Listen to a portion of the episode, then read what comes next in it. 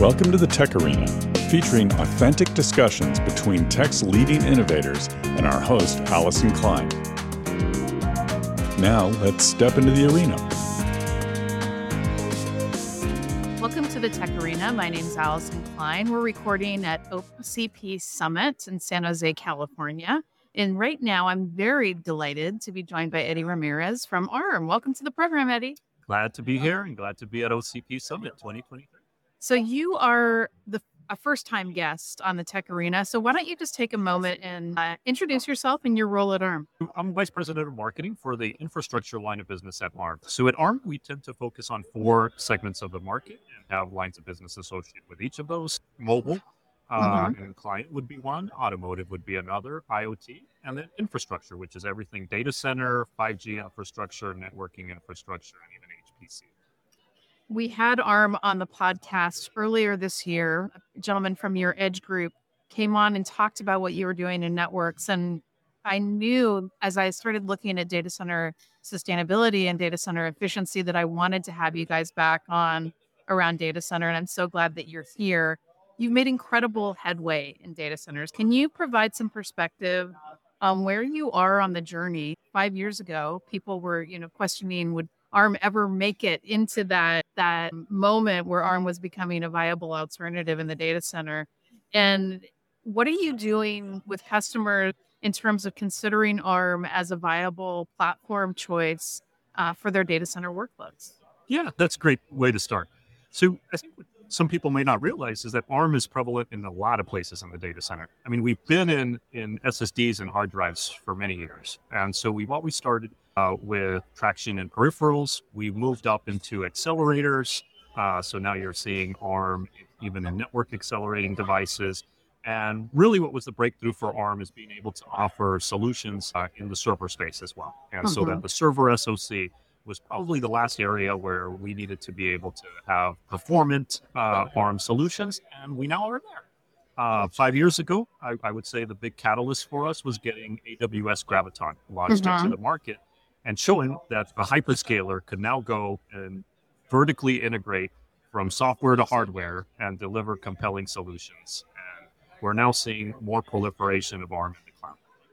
Now, the the topic of the day at OCP has been the AI era and what is needed for the AI era. And I just want to hit that accelerator topic right out of the gates what, all of the keynotes yeah. seem to have touched on AI in some fashion. Exactly. Right? So you you mentioned accelerators and ARM being a real key ingredient to those accelerator solutions.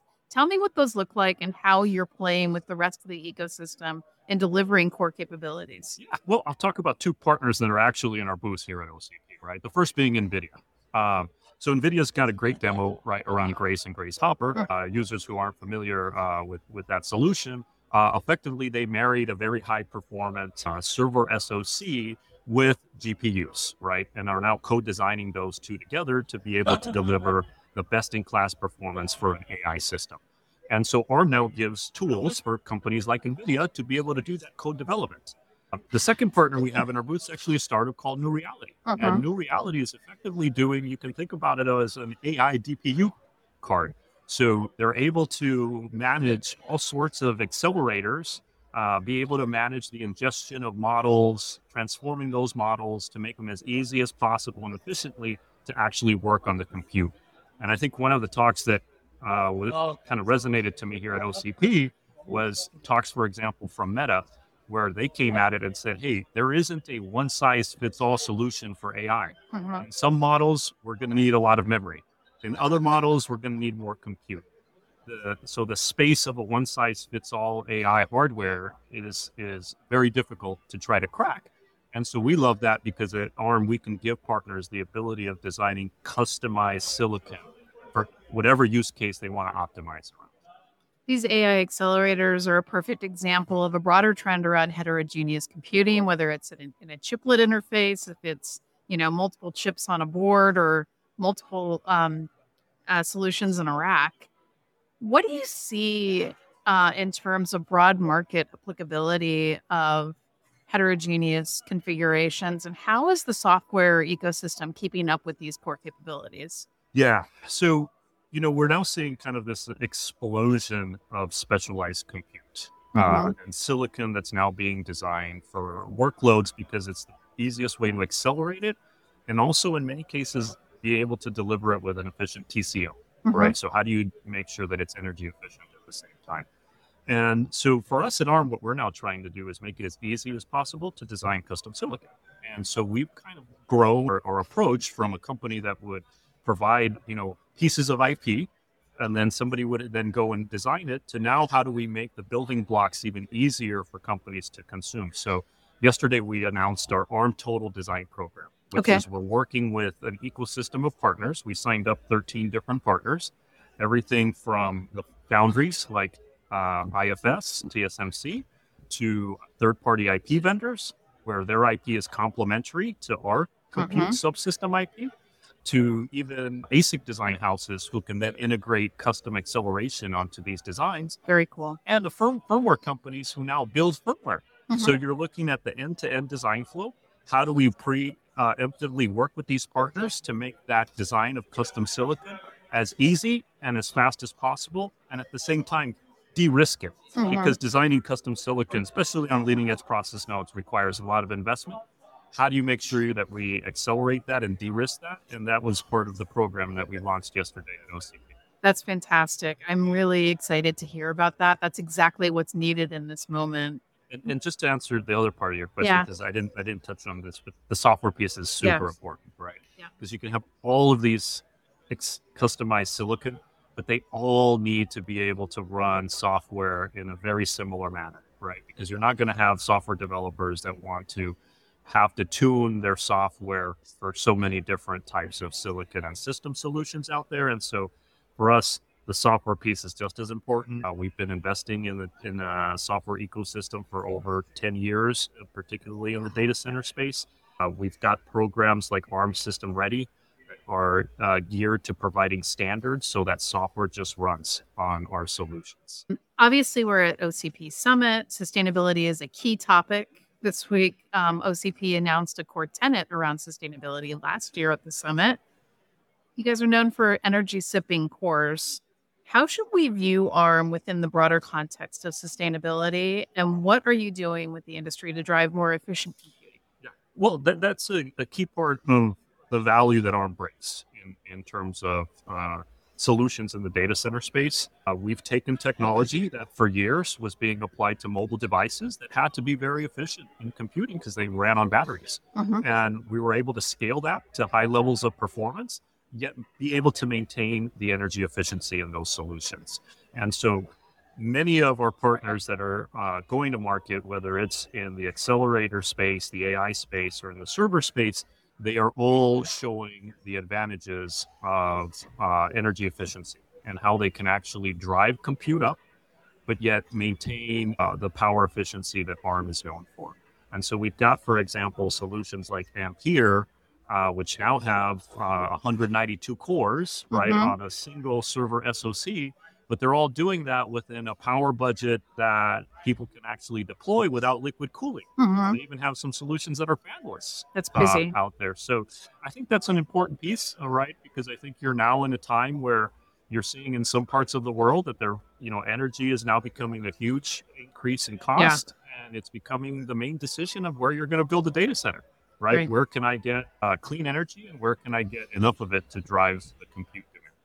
Now, I'm glad you brought up Ampere. You know, that one question that I have for those in the virtual room that don't think about server TDPs all the time, can you give some comparison to some x86 alternatives in terms of what the energy footprint looks like in an ARM world and what the energy footprint looks like in other worlds? Oh yeah, TDP right is is, is effectively what's your your total power that is going to get consumed by a processor.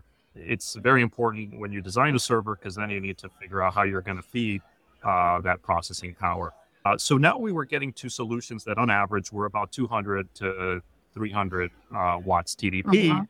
Uh, and that's what most of the market was designing towards, right? And if you wanted to increase and add more cores, like do two socket systems, well, guess what? Now you're doubling the TDP.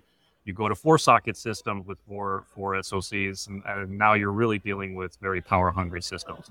One of the advantages with what Ampere's bringing to market is they've increased the core count to such a high number, right, that you're able to effectively get servers that are single socket Mhm. that have as as great of performance as you would in the past with two or four socket systems.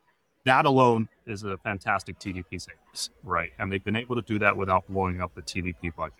So we're really excited to continue down this path of having more of solutions that do not explode the TDP budget in systems.